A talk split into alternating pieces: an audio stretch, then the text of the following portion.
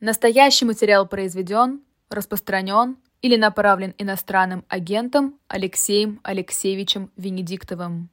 Пашинян, наверное, устоит, хотя когда случаются перевороты, когда улица входит в парламент, а, ничего загадывать нельзя.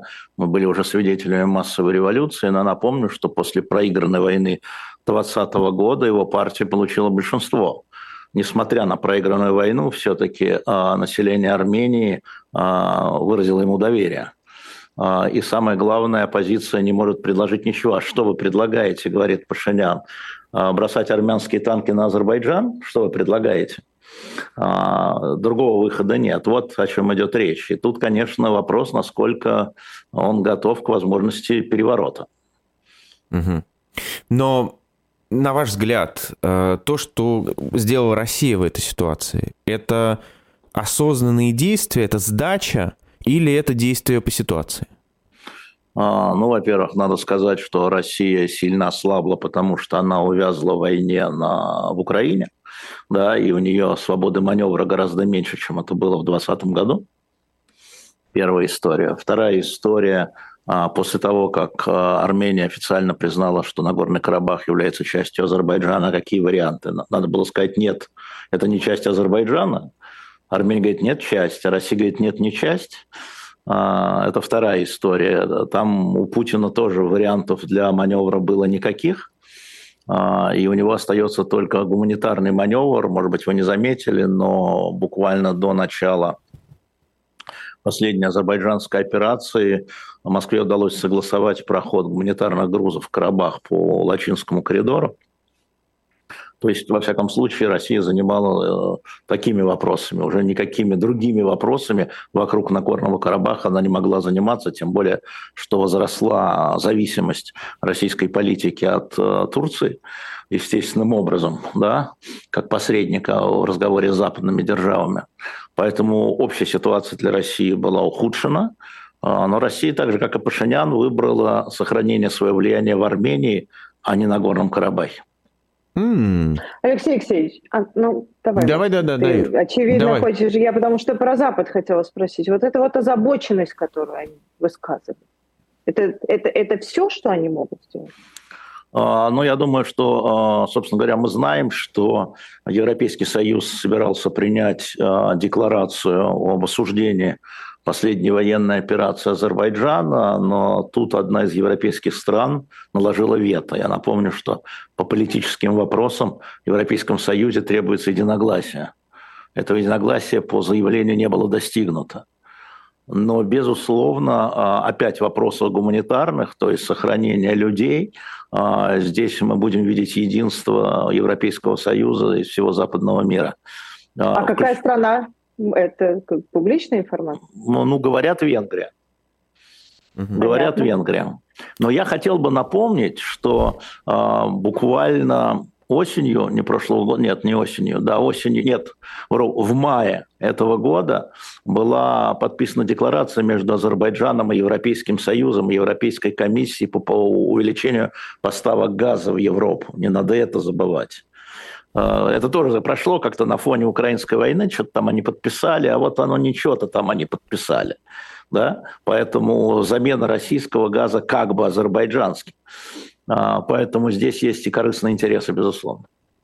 Алексей Алексеевич, как серьезно вы оцениваете риски этнических чисток, давайте так это назовем, в Карабахе теперь? Ну, сегодня такой первый раз, э, наконец-то первый раз помощник президента Алиева, помощник президента Азербайджана заявил, что они рассматривают широкомасштабную амнистию вплоть до амнистии, как он сказал, вооруженных боевиков если они сложат оружие.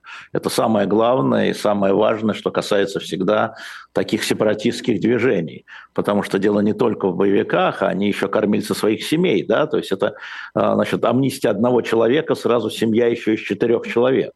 И э, этот шаг, если он будет сделан в правильном направлении, потому что э, на моей памяти первый раз Азербайджан заявил об этом. Сначала он потребовал выдачи людей с оружием и глав, да, а сейчас, видимо, после переговоров в Евлахе все-таки азербайджанские власти, может быть, это пока только декларация, давайте делать осторожно, но я знаю, что и э, Европейский Союз, Франция, не буду, Франция, э, и э, Россия как раз говорили об амнистии как раз говорили об амнистии.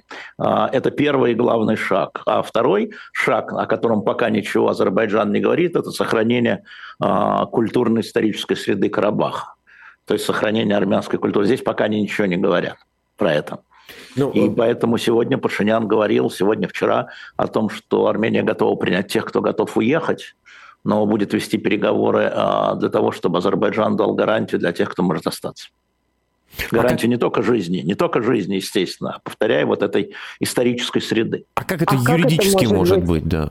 Юридические обязательства, юридические обязательства. А автономная область внутри или что? Это очень трудно сейчас сказать, потому что все тут же скажут, наши азербайджанские дела, не лезь угу. своими оренбургскими идеями сюда, лучше займись своим Оренбургом, скажет тебе Ильхам Гейдарч.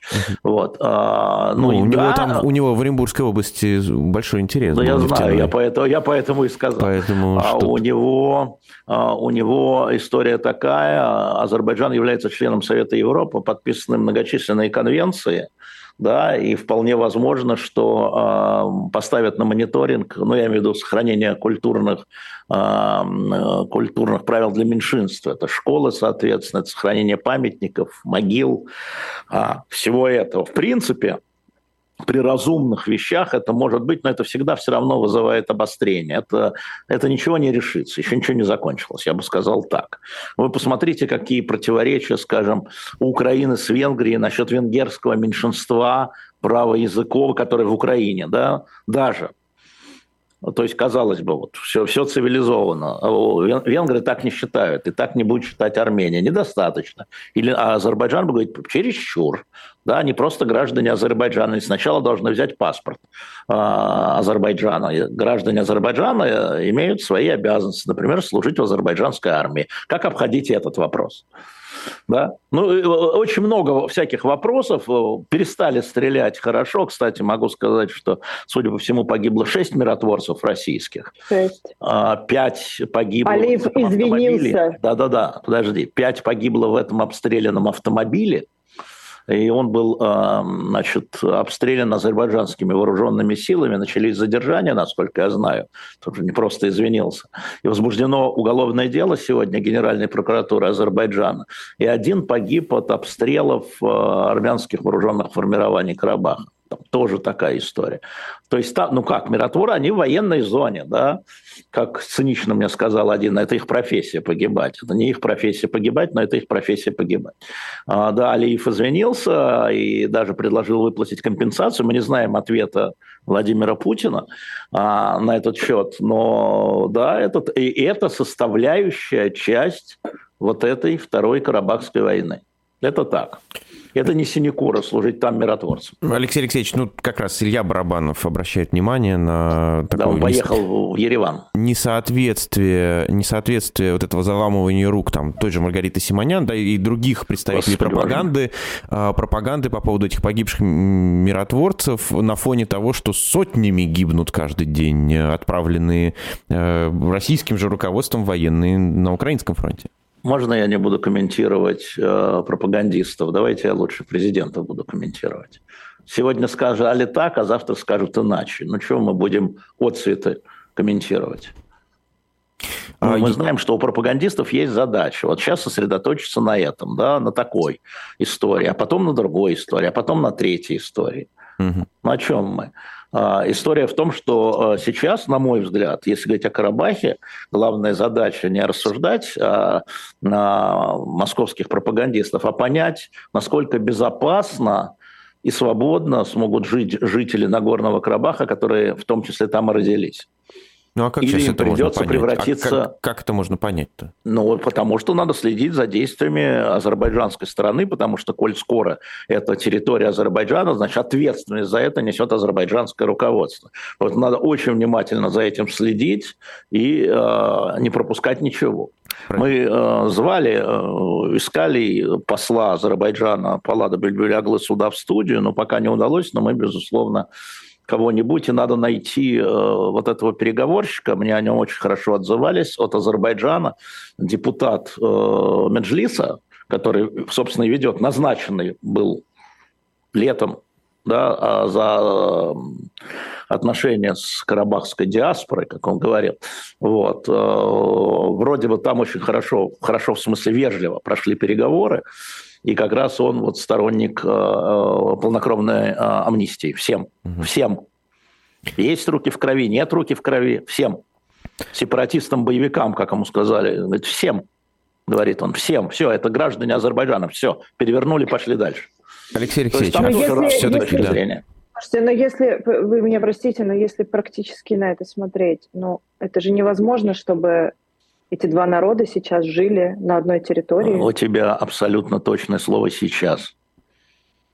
А на какой территории? Да. Вот представь себе, а на какой территории? Вот человек там родился, там похоронен его дед, прадед, прапрадед.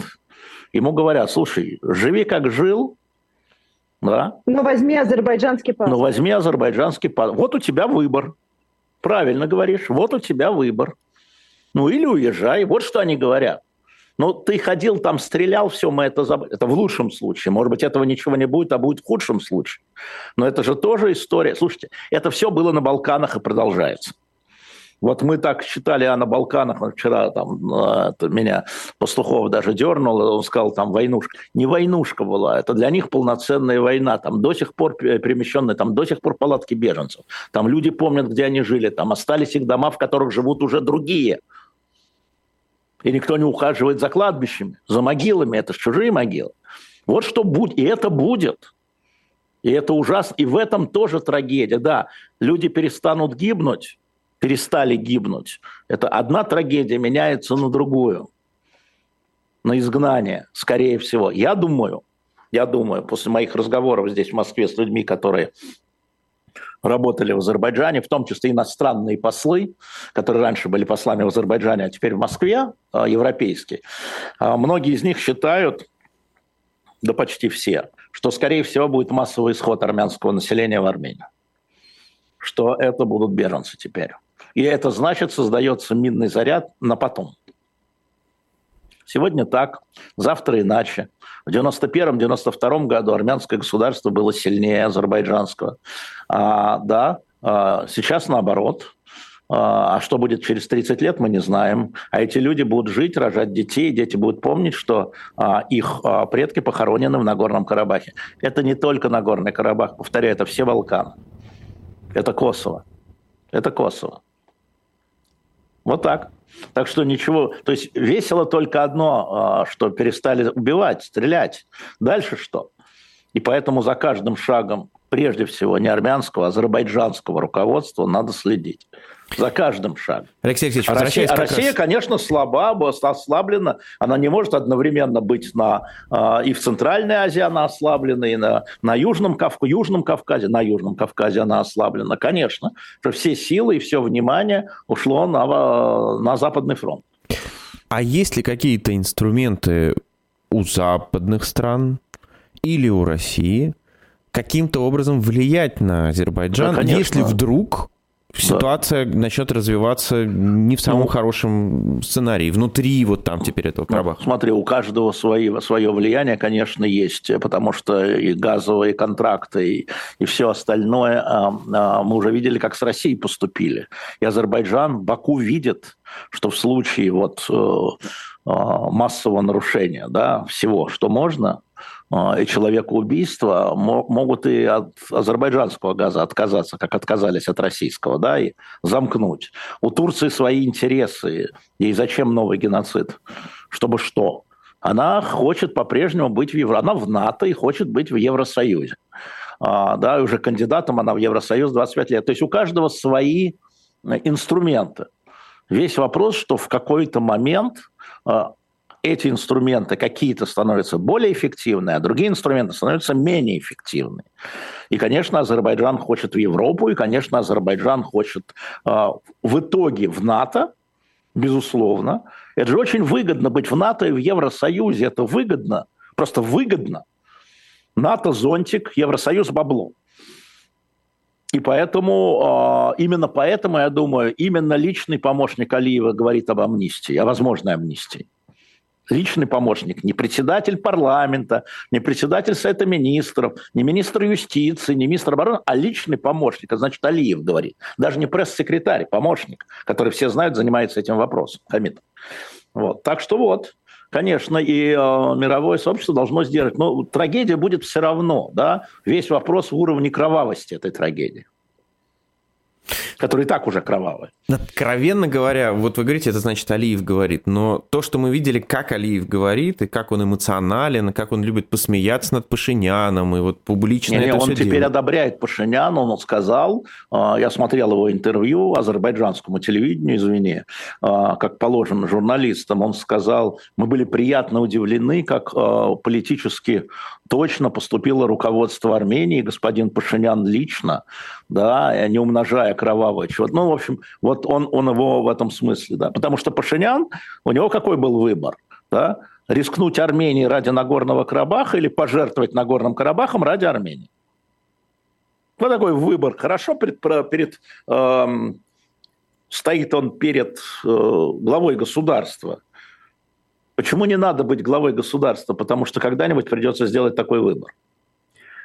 А вот эта история про это. На самом, на самом деле это очень трагическая история. И это Пашинян, который, Ира, если ты помнишь, когда давал мне интервью первое, когда он только избрался, да, который сказал, когда я своего сына отправляю в Карабах. Да. Помнишь, да? И мы будем да. воевать за Карабах. А, прошло время. Ну так в 2020 году и да, в 2020 да, да. году и попытались. Да, война проиграна. Война проиграна, и какой был выбор? Потому что азербайджанская армия, хотя она отказывалась, начала обстреливать армянские районы уже на территории Армении, а не Карабах. Ну, как бы пограничные. Постояла бы Армения, несмотря на базы, несмотря на ОДКБ? Мы не знаем. Но Пашинян счел, что вот так. Ну, исторически он ответит, конечно, за это, безусловно. И э, значительная часть армян его проклинает, наверное. И если будут новые выборы, когда, вернее, будут новые выборы, мы увидим, насколько это же вопрос. Вы одобряете то, что я сделал или нет? Ну, мы увидим. Но надо напомнить, что после проигранной войны я он сказал, победил да. второй раз, да? Да, но вот сейчас, после падения Карабаха, да, ну, думаю, что может быть другой результат очень эмоционально. У очень многих а, армянских избирателей, армянских избирателей, друзья, сыновья, братья погибли на фронте. А, это их кровное дело. Я когда был последний раз в Армении, сравнительно недавно, а, год назад, да, вот с кем бы я ни встречался, всегда у меня родственник в Карабахе. Вот эта история, она будет продолжаться. Ничего еще не закончено. Ничего еще. Проигранная война, проигранная битва. Эта история так не развязывается. Как на Балканах. А вы, а вы держите связь с Рубеном Варданяном? Да, мы переписывались, но вчера нет, а позавчера, когда все началось, да. Но он был там. Сейчас не знаю. Вот выйду и буду переписывать. Потому что мне сейчас важно было понять, поскольку я это могу понять, как раз позицию э, европейских стран, стран э, спонсоров процесса, США и Франции, ну и России, естественно, да. И я там как бы понимал, что там все кончилось, мне нужно было здесь собирать информацию. Просто я, э, да, если он, ну, если он до сих пор внутри, было бы интересно, конечно. Даже если он не внутри, он... конечно. Нет, я напишу, просто... Ира, я напишу сегодня. Да, хорошо. Я выйду Когда... из эфира и напишу. Когда появились эти фотографии у Степанакерского аэропорта, да, с огромным да, да. количеством людей, да, аэропорт, который так ни разу и не работал, как аэропорт так с там, тех пор, как там его военная, построили. Там, подожди, там Конечно. военная э, российская база, и люди просто бросились под защиту. Э, там же все, посмотрите, там все гражданские, э, там вот эта толпа людей, да, они бросились, без вещей, кстати, они бросились под защиту российских миротворцев. Да, это так. Максим? Ну, э, если вы армянскую тему заканчиваете, то перейдем к России. А вы... вы же ведете, я ничего не начинаю, ничего не заканчиваю, я у вас гость. Вы представляете, ну, иногда вы отказываетесь отвечать, например, о своих э, знакомых могу... пропагандистах. Э, говорите, да, вот их ну, комментировать не буду. Нет, нет, я могу отвечать. Почему? Ну, просто это такая мелкая тема, но сказали так, потом скажут иначе. Ну, ради бога. Ну, все-таки, возвращаясь к тому, что внутри России, надо сказать, что в России Но. Проведены границы между республиками также. Это, ну, тоже, да. это тоже мина замедленного действия? А это мина замедленного действия, потому что, собственно, развал Советского Союза, оно выстрелило да, а, через 50 э, лет после того, как была присоединена Прибалтика, страны Балтии нынешние. Да, и я считаю, что это был главный сюжет развала. А, и Карабах сыграл тоже свою роль, потому что он был внутри, как бы, да, и я вот сегодня опять читал стенограмму заседания Политбюро от 88 года, может быть, я кусочек выложу в своем телеграм-канале, но он в плохом виде, напечатка такая плохая фото.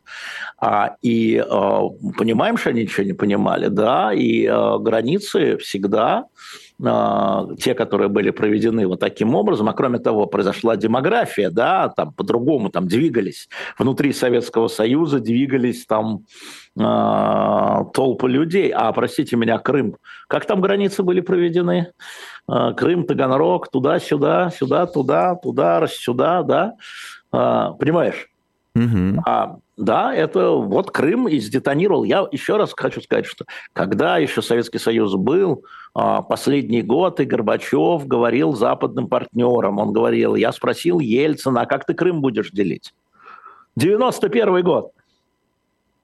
Как ты Крым будешь с украинцами делить? Как там? И там были люди внутри Политбюро, которые говорили, надо Крыму увеличивать автономию, чтобы удержать Украину. Это все было уже. И так называемый план Лукьянова был, а, который не состоялся, о том, что всем автономиям внутри России, чтобы сдержать Ельцина, нужно дать права союзных республик. И этот проект обсуждался в Политбюро, чтобы Татарстан был равен Беларуси, чтобы Якутия была равна Казахстану по правам, угу. чтобы удержать Ельцина. Да, это мина замедленного действия. Все, э, извини меня, на такая у нас асимметричная федерация, я бы сказал. Запрет якутского фильма на сервисах Ой, в обход всех-всех-всех процедур. Нет никакого решения ни суда, ничего, ни даже э, Роскомнадзора. Да, вот бац и, и все. Это, это да, про это же история? Это про это же история. Это история про то, что сегодня, например, «Якутский вестник», газета официальная, про это выпустила первую полосу с ударом по федеральной власти, по, ну, по Роскомнадзору. Да?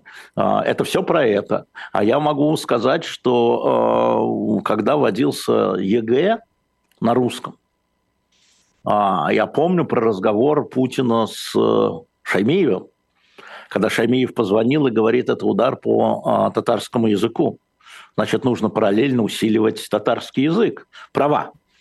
И Путин сказал нет. Я уже говорил, что Владимир Путин и его команда – это люди, которые выступают не за федеративное устройство государства, за централизованное государство. И он перетягивал все 20 лет, он и Медведев, полномочия с регионов, и тем более с национальных республик, на э, Москву. Более того, история с отменой постов президентов. Но это вообще, да, ну какая вам разница, как они называются? Нет, это были дикие крики, скандалы, Татарстан держался. Это все э, такое видение унитарного государства в условиях вражеского окружения, я бы сказал так. Это все мина замедленного действия. История с языком – это мина замедленного действия.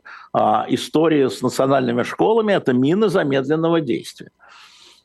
Это, это да, это не зависит от э, военных действий России в Украине или еще где. Но вот это само решение этого запрета якутского фильма, откуда оно идет? Это кто-то на каком это уровне принимается решение? Ну, я думаю, что это не на уровне, конечно. Ну, я думаю, что, а, а, я думаю, я не знаю, во-первых, я не знаю. Вот это, вот про это я не знаю. Но я думаю, что это безусловно а, согласовано с администрацией президента. Все, что касается а, национальных а, регионов, да, а, в Кремле понимают, что это довольно тонко, хотя считают, что унитарное государство это правильно, но тем не менее, вот они показывают, э, мы здесь власть. Москва показывает Якутии, мы здесь власть. А особенно с учетом выборов в Якутии, когда там на вторую позицию вышла партия «Новые люди», э, да, как бы, ну, не совсем уж одно из крыльев Единой России, все остальные хоть крылья, а это хоть там Подкрылок. я бы сказал. Да, но, но не, не, это все-таки другой взгляд хотя бы на экономическое развитие. А, вот, поэтому э, мы здесь власти мы будем решать вплоть до вот этого самого посещаемого фильма на якутском языке. И про этот фильм Алексей... бы никто, в общем, сильно бы не узнал, если бы не было запрета, вообще-то. Не, ну там-то знали. Там-то там он кассовый да, был. Там-то да. знал, в Москве-то нет. Я узнал об этом фильме, да, я слежу как-то, угу. да, с учетом всех, я слежу, я узнал, когда его запретили. Алексей Алексеевич, а я вас хочу про Польшу спросить и про последнее высказывание президента Анджей Дуда. Это... Там два президента, Зеленский и Дуда, понимаешь? Поэтому ты... Еще Байден. Там три президента было в этот момент. Так, да. Да, но э, э, это, это важно? Это очень важно, потому что это просто вылезает наружу. Вот все противоречия, которые всегда были, а, они всегда... То есть это просто эмоционально было сказано? Вот ничего говорите, эмоционального в этой, наружу. в этой жизни ничего эмоционального не бывает. Ну, конечно, главный, а, главный сюжет – это выборы 15 октября. Главный сюжет – это выборы в польский Сейм.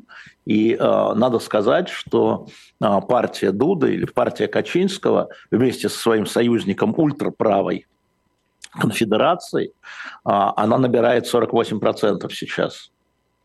И противники ее, проевропейские, более либеральные, Дональд Туск и его левые союзники набирают 48% сейчас.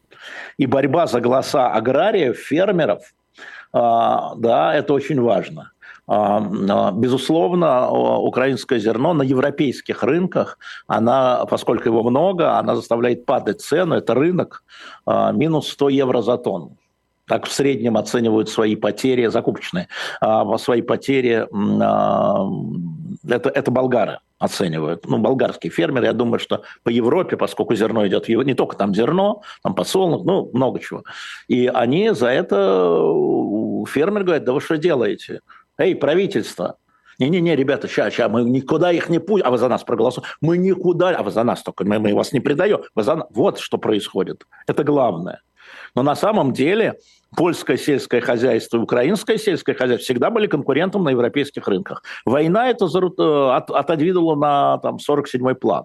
И если бы не выборы, они бы договорились, нашли бы тарифы там аккуратно, шаг за шагом, но все это становится публично, потому что выборы публичны. Я говорил уже, посмотрите, что с болгарами, вот никто не видит, да, происходит. Болгарское правительство, вернее, болгарский парламент принял решение отменить эмбарго на транзит. Что делают болгарские фермеры? Они тракторами перекрывают дороги. Тракторами. И уже коалиция начинает говорить, подождите, подождите, не, не, мы сейчас вот с украинцами сядем, не, подождите, подождите. Вот еще пять дней, если через пять дней они, украинцы не решат, мы снова возводим эмбарго. Понимаете? Это же их граждане. Это же интересы их элиты должны идти гражданам, чтобы переизбраться. А гражданам, извините меня, конечно, война войной, а у меня детей в школу не собрать денег нет, говорит фермер. У меня семеро по лавкам. И правительство прежде всего думает и взвешивает, э, правительство той или иной страны взвешивает о своих интересах, интересах своих избирателей. Поэтому те, кто давно говорил про конкуренцию на сельском рынке, все предусматривали, что будет перед выборами, особенно перед выборами, будет вот такое. Ну, Алексей Алексеевич, надо как мне кажется, заметить еще и то, что руководство Польши пользуется теми же приемами иногда, что и Лукашенко, и Путин. И Зеленский. Они любят Все. апеллировать к истории, там, например, Все. да, а, Все. Там, Второй мировой войны. Все. А, какие-нибудь такие использовать э, ресентимент по отношению к Германии. Да, а, в своей... да. Да, а руководство Польши и руководство Венгрии – это правое правительство в Европейском Союзе, но им доверило их население. И, конечно, по отношению к Германии, вот они апеллируют по отношению к Германии, и народ говорит, правильно, бабло надо. Чего нам тут заливаете проституцию России в отношении Украины? Значит, Германия нам Польшу не выплатила. Нам вас не интересует, что там Россия с Украиной как-нибудь пусть разбираются с реституцией. А вот мы, поляки, да, нам каждому по там, 200 евро или там, по 2 тысячи или по 20 тысяч реституции за войну. Конечно. Да я тебе еще больше скажу, сегодня кто же это сказал из американцев, что Вторую мировую войну выиграли, значит, союзники Англо, э, значит, ну, Великобритания, США, это как из американцев сказал, при помощи Украины. А это что? Конечно, история – это инструмент для очень многих. Но правые правительства, такие как в Венгрии и в Польше, они, ну как тебе сказать, не то, что они националистические, да, но у них это присутствует. Это. И сейчас вот 30 числа, ровно через неделю, выборы в Словакии, скорее всего, там тоже придет такая коалиция. Поэтому и Словакия вводит эмбарго, и начинает переговариваться, давайте так, давайте сяк. Еще раз, а, это же все не филиалы Украины. Западная коалиция – это не филиалы Украины. Западная коалиция, она безусловно поддерживает Украину, но при этом западные политики, их избирает не украинский народ. Их избирает французский, словацкий, венгерский, норвежский, латыш, латвийский и так далее. И просто это надо понимать. И, конечно, Путин ставит на то, что на это разнообразие. И, конечно, Путин ставит на то, что единогласие в Евросоюзе, так же, как вето в Совете Безопасности, да, есть вето у каждой страны. Но какие сомнения? А что, э, какие посольства российские закрыты в Европе, кроме Исландии, по-моему? Да никакие. Это значит, продолжаются связи, продолжаются контакты, может быть, не публичные, может быть, не приемы, но продолжаются. Конечно же. И если вы думаете, что там всюду дебилы, нет, всюду не дебилы. Каждый играет на своей шахматной доске. Я вас только поправлю, это не американцы про Запад и Украину и Вторую мировую войну, это Борис Джонсон. А Борис Джонсон, да. Да, хорошо, спасибо большое. Ну, тоже, да, а, известная фигура абсолютно, да, как бы такая. Спасибо, Ирочка, что поправила. И меня так поразило, что я даже забыл, кто это сказал. Неужели Салливан это сказал? Ну, с его образованием это станет. Салливан, я сказал. Да. Тут уже наш друг Андрей Пиантковский уже заявил, что, значит, эти пораженцы Салливан и Бернс, а, негодя, ну, его лексика а, Андрея Андреевича известна, вот, но сейчас наш Блинкин их погубит. Алексей Алексеевич, вы видели, наверное, публикацию политика по поводу того, как готовятся да. санкции? Да, я, не, я их знаю, как готовятся санкции. Я не только видел, как готовят, я знаю, я разговаривал с людьми, которые вот за эти полтора года, которые занимаются этим впрямую, и с людьми, которые снимают, ну, в смысле, с адвокатами, а, которые а, работают. Я тоже разговаривал. Конечно, мне интересна технология была, потому что многое мне казалось там а, непрозрачным, как минимум, и неверным, как максимум. Ну, у вас такое же впечатление по некоторым ну, кейсам тяп-ляп? Ну, конечно. А, ну, вот вы говорили о досье Березкина. Но там, когда вводилось, э, вводились санкции, там было написано «владелец комсомольской правды» а, в соответствии с каким-то там, э, какой-то там публикацией. А на самом деле он продал «Правду», его семья продала, и он сам, естественно, продал «Комсомольскую правду» в 17 году Руднову. Могу сказать, кому. Сергея Руднова, сына Олега Руднова э, и так далее. Вот оно, да, вот так они готовились, они нахлестом готовились. Очень многие вещи готовились нахлестом. И, конечно, э, все-таки в Европейском Союзе, в Соединенных Штатах Америки существует возможность оспорить эти санкции там либо в суде, либо в этих органах да, там все-таки есть э, свободная пресса, там есть оппозиция, там есть независимая юридическая система судебная. И если тебя исполнительная власть тебе нахлестом, как ты считаешь, несправедливо, а, значит, наваляла санкции и принесла тебе ущерб, ты этот ущерб оспариваешь в суде, опираясь в том числе на прессу, да, давая интервью, опираясь на оппозицию и опираясь на а, юристов и лоббистов. Ну да, а кого это удивило? Вот вас удивило интервью Фридмана, а меня совсем не удивило. Вот совсем, потому что интервью Фридмана было дано не живому гвоздю, как хотелось бы, да, потому что наша аудитория, она вот другая. А интервью Фридмана давалось Financial Times. Кто у нас читатели Financial Times? Не Леонид Волков у нас читатель Financial Times. Ну, может быть, он а и Financial Британский Times истеблишмент – Вот кто читатель Financial Times. Я а британскому истеблишменту плевать на э, то, как э, уроженец Львова относится к войне? Британский истеблишмент смотрит, говорит, ничего себе, они бросили 50 полицейских без всяких доказательств, надели наручники. Вот что смотрят. Значит, мне тоже может быть. Британский истеблишмент со времен 13 века независим, да, и считает, что судебная система должна и правоохранительная его защищать, а не нападать. И он этим апеллирует туда. Я вас уверяю, каждая строчка этого интервью была выверена британскими юристами. Это не вот он так сел, поговорил. Потому что показать, что ребята с вами тоже так могут, это что ж такое-то? Поэтому это интервью не цель нашей аудитории. Не цель аудитории в России, не Владимир Путин, а британский истеблишмент. Он как бы солидаризирует с собой этим интервью, как я понимаю. Он солидаризирует с собой британский истеблишмент. Посмотрите, на основании чего все это было. И теперь они сами поехали назад, говорит он, значит, значит, я был прав, а они не правы. И вот они говорят, что я там выпрыгнул и бежал, а вот посмотрите видео. Я выхожу с поднятыми руками, и они меня берут в наручники, как какого-то насильника. Это не нам, это им, люди, люди, э, людям с другим самосознанием. Защитой. Но Фридман же не может не понимать, что это будут читать и другие люди. Плевать ему. У него выбор другой. У него как экзистенциальный выбор. И он выбрал уже там, а не здесь. Там. А хан, кстати, остался в России? Ты знаешь, я его не видел. Ну, он бывает. Я не знаю, насколько он живет здесь, но, угу. но в принципе, да, здесь. Интересно. Бывает. Ну, у них такая а, троица. А, Авен в Латвии, да, да, да. соответственно.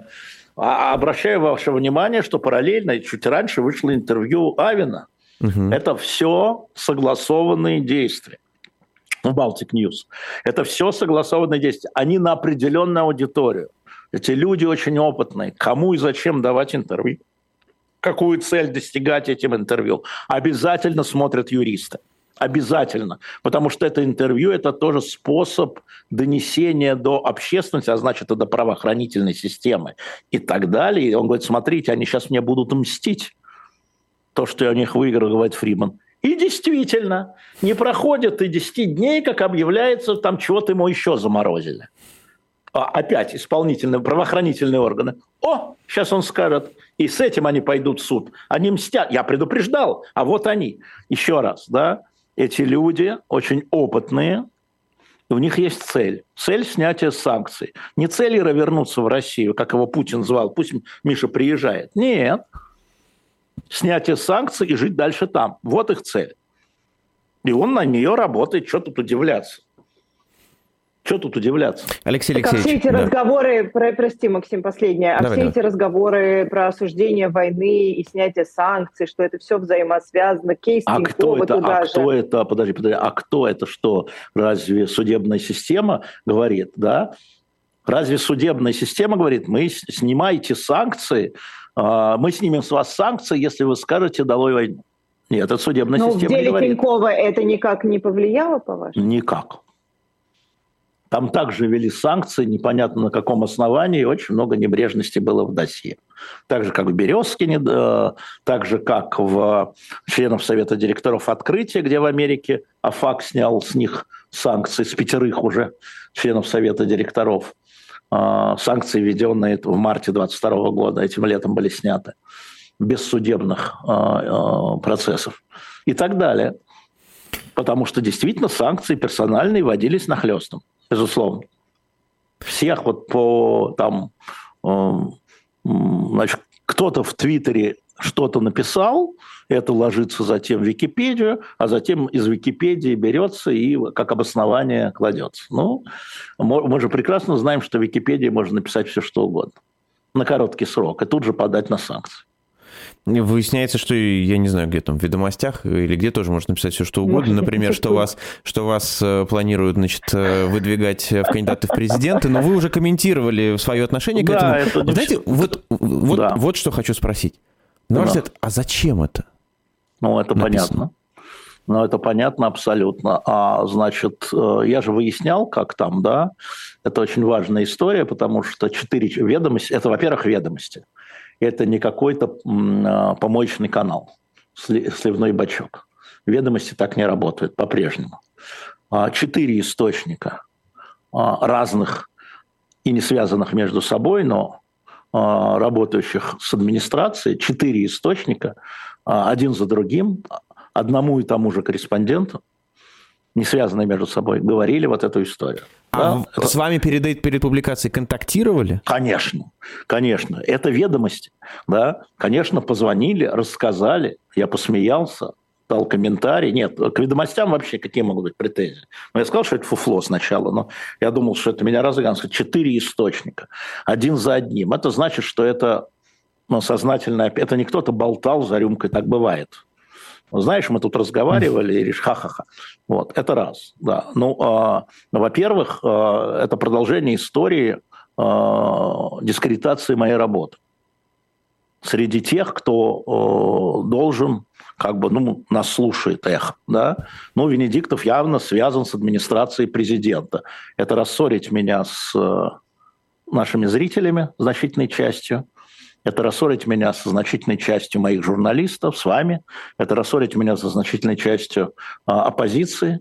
Это рассорить меня с а, моими а, контактами а, в Москве западными послами, западными журналистами и так далее. И в конечном итоге загнать меня под санкции и это уже второй налет под санкции, да, вот не, как, иногда, как иногда раскладываются карты, как известно, разбрасываются. Вот это была история. Ну и, конечно, а, абсолютно очевидно, что сделать параллельно с этим в публичной плоскости, сделать из меня, а, да, рассорить меня с Марией Константиновной Певчих. А, ну, да. тут вы сами, вот как говорится, вдвоем, вы сами справитесь. Тут, тут да, да, нет, на это я пойти не могу. Mm-hmm. Вот, вот, это, вот это меня остановило сразу, да. А, я даже боюсь шутить, что народ решит, что это серьезно было. А, нет, на, сам, на самом деле а, это еще сделать шутовскую историю, чтобы никто из антивоенных кандидатов даже помыслить не мог, потому что из него будут делать шута, если говорить вообще серьезно если говорить вообще серьезно. Поэтому, ну как, я это сразу пропустил. И э, на самом деле очень мало кто из э, коллег э, начал эту тему мусолить, а задача-то была, чтобы начали мусолить угу. эту тему. Что она и, кажется бредовой. Ну, коллеги некоторые купились на это, да, им показалось, что это хайпово, но просто там как бы надо на шаг вперед посмотреть, а зачем. А, еще раз повторяю, очень важно ведомости, очень важно, что четыре разных источника, а, которые это сделали, а, и а, что это практически было одновременно. Мне просто кажется, да, мы тут, я не знаю, ты договорился с Кацем или нет? Нет, еще можем пока, пока, как говорится... Нет, нет, но мы, в общем, можем сказать нашим зрителям, что 2 октября а, у нас будут с Кацом а, дебаты по поводу как раз вот этих выборов. Потому что Кац один из немногих, который написал, Алексей Алексеевич, выдвигайтесь. Mm. Я говорю, а Максим, у вас там в Израиле с аптеками как? Вот, а, плоховато, да, но он же серьезный, да, он же это вот воспринять не может. Но мне пришлось ему первому сказать, что вот я назначаю своим пресс-секретарем Евгения Вадимовича Ройзмана, который уже всем откомментировал словами «хрень какая». Вот э, неплохо я бы сказал, лучше, чем у Пескова. Вот, запомнится. Вот. Но мы с э, Максимом не на эту тему, конечно, на тему вообще о так называемых президентских выборах. Вот 2 октября вечером, пометьте себе, пожалуйста, все зрители, а, будем дискутировать. Пока, во всяком случае, так планируется. Пока планируется, да. Ну, а, давайте тогда все-таки про эти выборы, так называемые, как вы сказали. Э, Будущие или прошедшие? Точно. Будущие. Будущие. Ну, хотите, если есть что по прошедшим важного сказать, да. конечно. У меня есть э, в защиту Дега. О, ну, Господи. Взбодрить людей. Господи, ну слушайте, ну Алексей Алексеевич, ну нет, ну, ну а так... А почему вы постоянно на эту тему шутите? Хорошо, вот вы? подождите, давайте так, Алексей Алексеевич. А мне слова не даете. Алексей Алексеевич, хорошо, да. давайте. Даем. Вот давайте да. только сначала поставим рамки. Так. В отношении Дега вы да. журналист?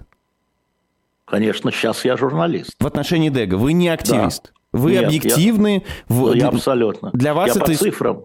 Я по цифрам. Причем значит, здесь смотри, значит, тут, не только цифры. Ну хорошо, давайте а, смотрим. Смотрите, да. я очень быстро. А, цифры запишите себе. 20 губернаторов от «Единой России» избирались. Из них трое там, где был ДЭК. Всюду цифры одинаковые. 17, где ДЭГа не было, только бумага, и 3, где был ДЭК. Всюду цифры от 70 до 83, и это раз. Разницы никакой. Вторая история, и последняя. В Москве.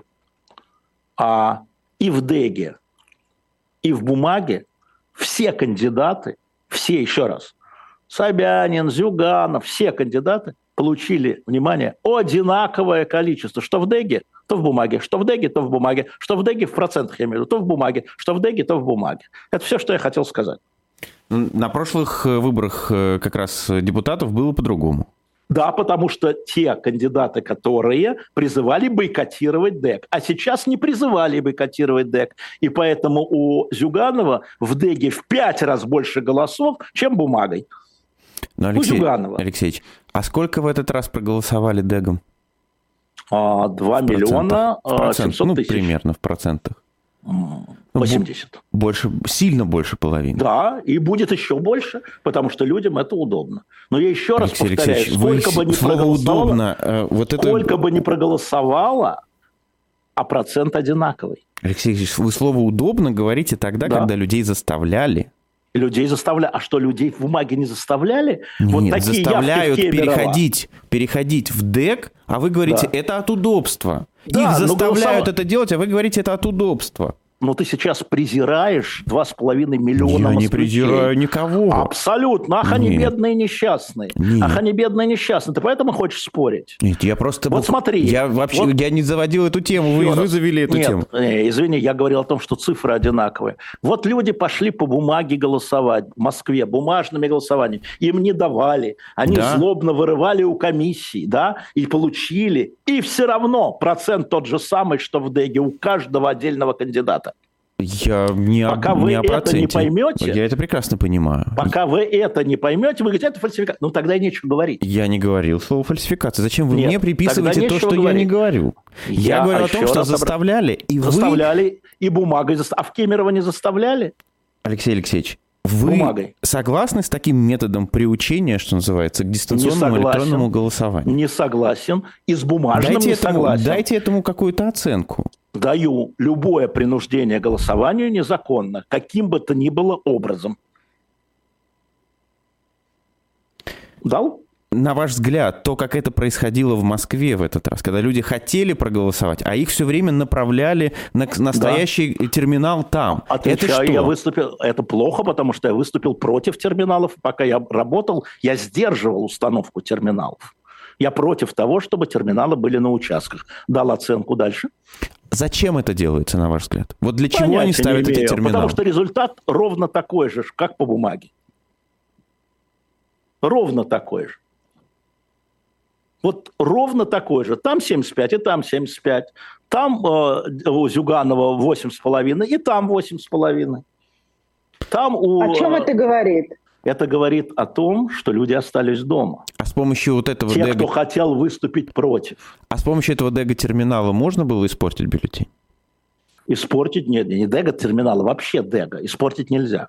Можно его унести с собой, а испортить нельзя.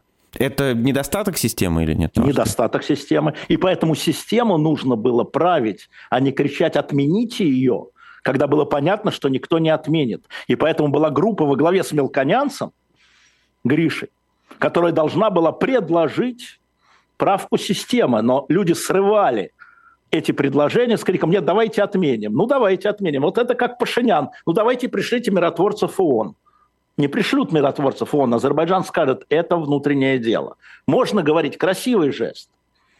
Пропустили два года. Пропустили два года.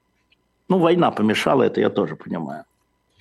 Так что давай про будущее. Я сказал про ДЭК все, что я сказал. Давайте про будущее. А, на ваш взгляд, насколько это можно, насколько на этих выборах можно устроить стресс для системы? О, ну, наверное, можно, если противники системы а, примут единую позицию и ее объявят заранее. Не в последний день, а заранее. ну, условно говоря, да, а, значит, нужно прийти и что-то одинаковое написать на бюллетень. Если будут давать бюллетень? Не будет расширяться электронное голосование. Еще раз, Ира, из 20 губернаторов только трое избирались в регионах, где был ДЭК. В 17 была бумага. Сильно помогло? Сильно помогло? Не туда смотрите. Нет, ну эти выборы вообще как-то оппозиция. Ну, подожди, ну вот меня спросил э, Максим, и я отвечаю. Да, если будет единообразное выражение протеста, против политики. Потому что я считаю, я буду об этом говорить с Максимом, что это будут не выборы, что это будет плебисцит, что это будет как Конституция. Это подход как Конституции или как выбор мэра Москвы, вот последним. Да? Один кандидат, остальные ноунеймы.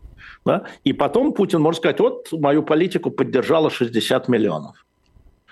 Но если будет как- как-то зафиксировано другое внутри, да, 60 поддержало, но еще вот это явно зафиксировали неодобрение вашей политики. Потому что голосование за Зюганова – это одобрение политики Путина, с моей точки зрения. Или Слуцкого. Да? Вот э, мне кажется, что для тех, кто не принимает политику, я не консультант. А, тем не менее, нужно выработать некий единый ход. Я не говорю объединение оппозиции, объединение где, чего, в чем. Но единый ход во время голосования этого. Да, это вот так. Именно потому, что это референдум. Как тогда, я напомню, по Конституции, по поправкам, я напомню, что там тоже не было достигнуто единой позиции. Там часть оппозиции, часть противников говорила, идем голосуем, нет. Ну вот а часть говорила, не идем, не голосуем. Алексей Алексеевич, вы по тюркской классификации аксакал, классический. У вас белая борода. Что-то я рад. Аксакал. Ребята, я завтра приду. Так вот. Да. Припомнит ли, как говорится, сторожил, хоть раз, когда оппозиция смогла договориться о единой тактике протестного голосования? Ну, а, просто референдумов, насколько мы помним, был только вот несколько, да. Референдум был по поправкам Конституции, потом референдум был по Конституции 93 -го года, где как бы, да, либералы да, нет, да? призвали голосовать. Нет, а это же, а когда выборы у всех разные, это понятно. Но когда плебисцит, у вас да нет. У вас да, нет. Вот надо разделить, во-первых, что такое да, потому что некоторые говорят, Зюганов это нет или Слуцкий, это нет. Вот об этом надо договориться, во-первых, где да, нет. А второе, вот чтобы выразить свое «нет», это что? Ведь можно сказать, те, кто не пришли, те не одобряют. Вот все, кто остались дома, а, те, соответственно, против Путина. Можно так сказать? Можно. Это общая позиция должна быть. Потому что часть скажет, нет, давайте за Зюганова скажем нет, а часть скажет, давайте портить бюллетень. То есть, когда идет референдум, я все-таки напомню, что у меня диплом был по выборам во Франции, да, по голосованию. Я, во всяком случае, знаю, как механизмы устроены с 1977 года. А у вас, да, нет, у вас черно-белое. Когда референдум, черно-белое, все. Так вот, я а, настаиваю на том, в чем считаю, Максим ошибается, что в марте 2024 года власть задумала референдум. Поэтому, конечно, никакого кандидата там даже от лжелибералов пока не просматривается. То есть не будет? Думаю, что нет. На сегодняшний день я этого не вижу. А это очень опасно, потому что как раз Явлинский тогда может стать кандидатом нет. И все там, вы зажав нос, тем не менее, если у вас выбор, да, пойдете и скажете, вот он все равно против войны, он считает, что Путин ошибся, начав войну. Поставим ему галочку. А, и это опасно. Собирать как магнитик, начнут стекаться всякие от э, монархистов до анархистов. А, поэтому а, на самом деле, а, когда подменяют вопрос объединения оппозиции, я вообще не, не понимаю, там, как бы, что такое объединение, не объединение, структурное. Тут вы, а кстати, вот позиция... с Волковым солидарны. А я не смотрю Волкова. Ну, я вам просто сообщаю, что он подписан. Цитирую. Да, но позиция должна быть во время референдума одинакова, потому что референдум в Москве просрали по Конституции ровно потому, что часть призвала к бойкоту, включая Волкова включая Волкова, потому что в Москве против Падегу проголосовало 37%. По бумаге 32%. И понятно почему. Возрастная аудитория. Против. В Москве 37. И если бы тогда все те сказали бы нет, в Москве 40-45% нет, вот это был бы знак по Конституции. Это был референдум. Но там тоже раскололись голоса. Сидим дома, нет, голосуем нет. Ну, можно и так, конечно, но тогда вы свои 70% отдаете Владимиру Владимировичу. Пожалуйста, можно и так. И призываю всех, кто поддерживает Владимира Владимировича, голосовать за Владимира Владимировича, скажут вам все. И поэтому у Зюганова будет меньше, и у Слуцкого будет меньше, как сейчас на московских выборах. Смотрим московские выборы. А что голосовать за Зюганова, когда то же самое? Уж лучше тогда за батю. Вот какая будет логика. Алексей Венедиктов в эфире «Живого я. гвоздя». Ой, можно я покажу? Да. Сегодня вышел. О, отсвечивает, не отсвечивает? Отлично видно. Видно, да? Киев против Царьграда. Мы выпустили номер дилетанта на shop.diletantmedia. Сегодня появилось, ребята, это вот мы взяли Киевскую Русь 10-11 э, веков, мой щит. Ну, естественно, Олег здесь коня своего. Нам Акунин разрешил взять кусок из его э, ярких людей про князя mm-hmm. Олега и поместить здесь. Видишь, я еще не открыл номер, у меня я еще не читал. Вот, так что заходите и смотрите. Заходите, да. смотрите, и ставьте лайки, конечно же, этому эфиру. А, лайки. Всем подписывайтесь. Пока. И давайте э, поставим лайки сегодня Ире Баблоян. Я знаю, как она тяжело переживает историю с Карабахом. Мы это скрывать не будем. А, завтра я буду с Сергеем Бунтманом. Я напомню, Ох. что его, а, да, его а, предки тоже из Карабаха. Это, я понимаю, ребята, как вам тяжело, и вся наша любовь к вам. Спасибо. Все, прощаемся, да. Да, уже попрощались. Да.